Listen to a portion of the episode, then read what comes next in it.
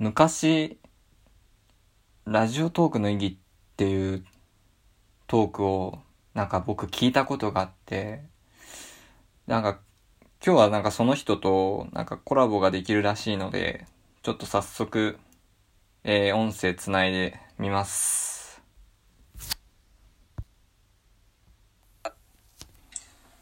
皆さん明けましてこんにちはともえもんです前回の放送は11月11日、えー去年だったのでおさしお久しぶりです。なぜこんなに間が空いたのはかというとまズバリラジオトークへの熱意が下がってしまったことが一番の要因です。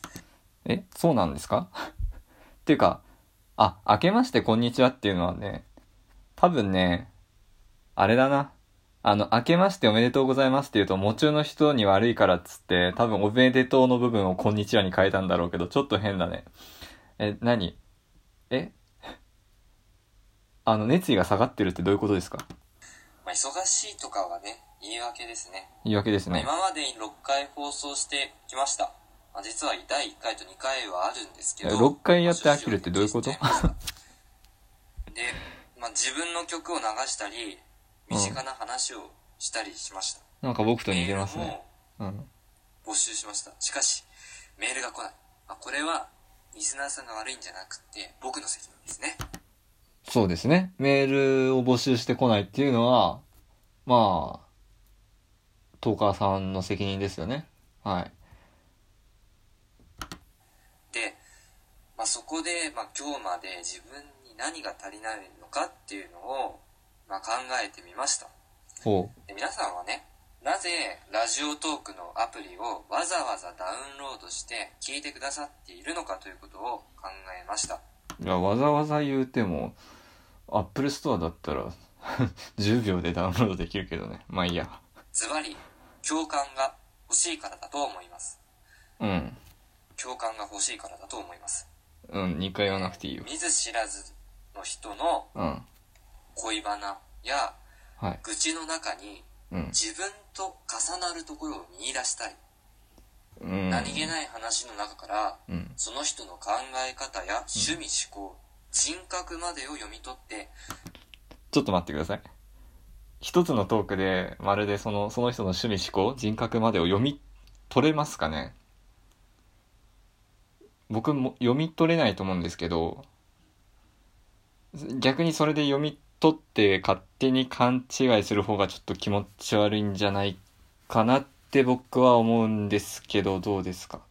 自分の言いたいことをズバッと的確に代弁してくれる人を探しているのではないでしょうか、うん、はい。えー僕もそうですが話す人は特別な人ではないです。有名人でもないですし、えー番組の中で自分の好きな曲がかかるわけでもない。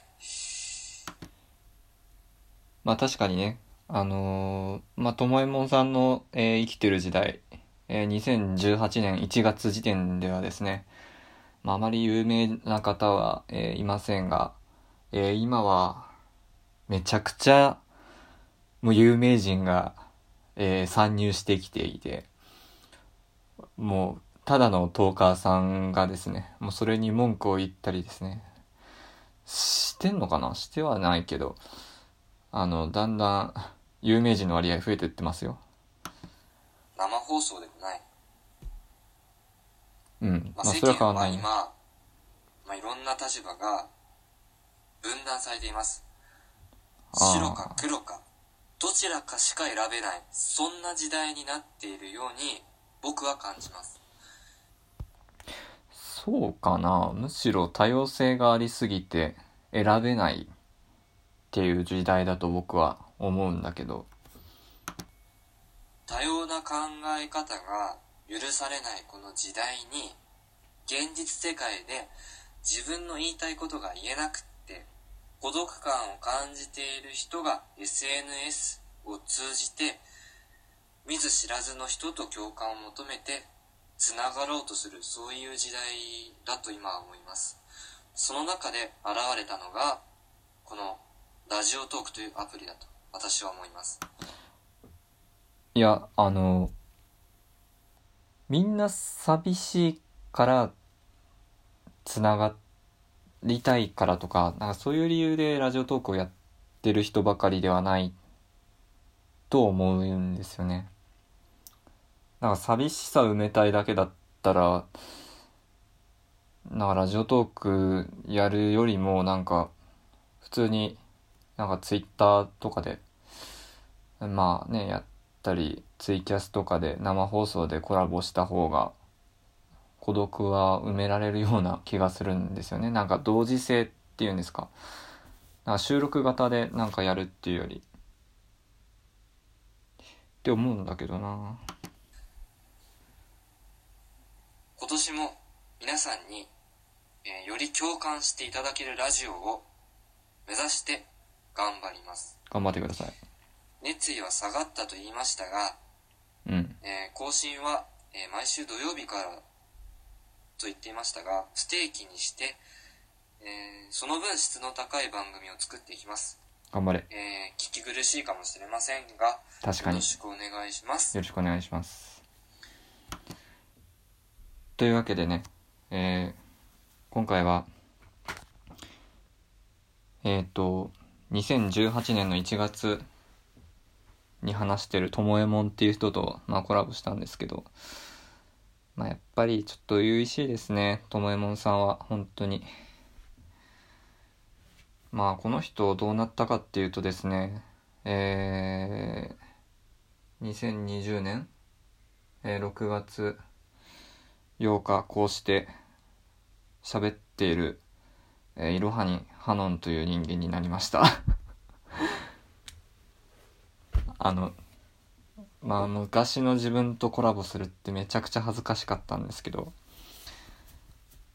まあ昔の自分はなんかそのラジオトークが今みたいにこうすぐリアクションもらえたりとかアナリティクスで誰誰がどれだけ聞いてるとか全く分かんない時代にまあ僕始めてでまあラジオトークの意義ってなんだってなんかうんまあそういうトークを上げたけどまあでも今僕思うのはその創作活動に意義ってなくてもいいんじゃないって思ってて楽しければいいじゃんっていうのがまあ今の僕の気持ちです。というわけでえっ、とまあこれから2年経った僕が作った「新しい生活」という曲を聴いてください。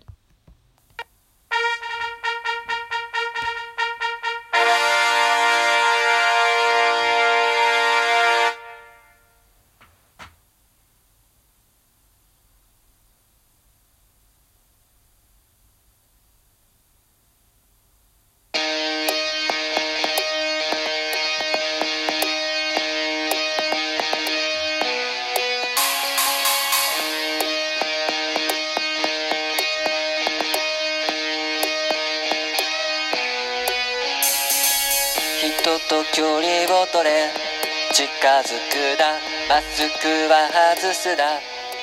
話しかけるな。3密な癖我ら自粛警察。我らこそ正義。コロナ万円10万円。大卒の肩書き欲しいだけ。就活に有利。高卒よりも授業の再開望まない試験はいらない授業などこの後もずっとオンラインがいい。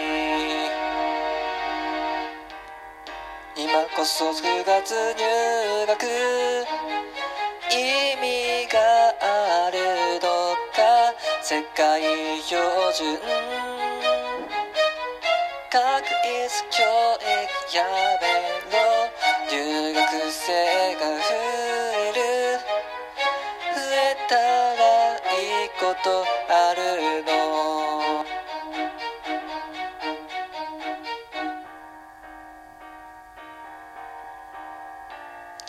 濃厚接触がうちらの商売邪魔するな。ドンペリ余っている家賃払えない。マスクが来ない。申請書も来ない。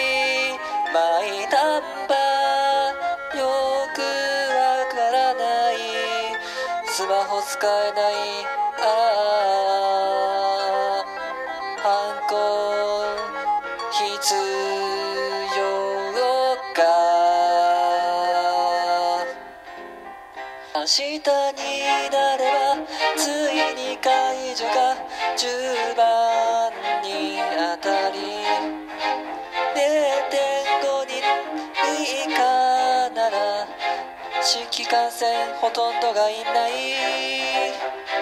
家にいたっても意味などない。開始するかはそれが決める。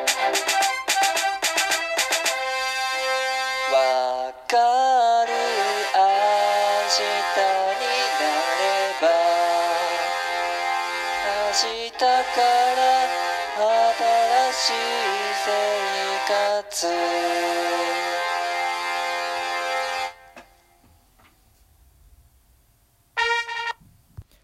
お聴きいただいたのは、新しい生活という曲でした。え私、いろはにハノンは YouTube チャンネルをやっております。えいろはにハノンと検索すると、えー私の作った曲が、えーいっぱい出てくるので、ぜひそちらも、えー見てください。えー下に Twitter、えのリンク、えー YouTube のリンク、えー貼っておきますので、ぜひ、えーそちらもご覧、えーください。えー聞いてくださってありがとうございます。ハノンでした。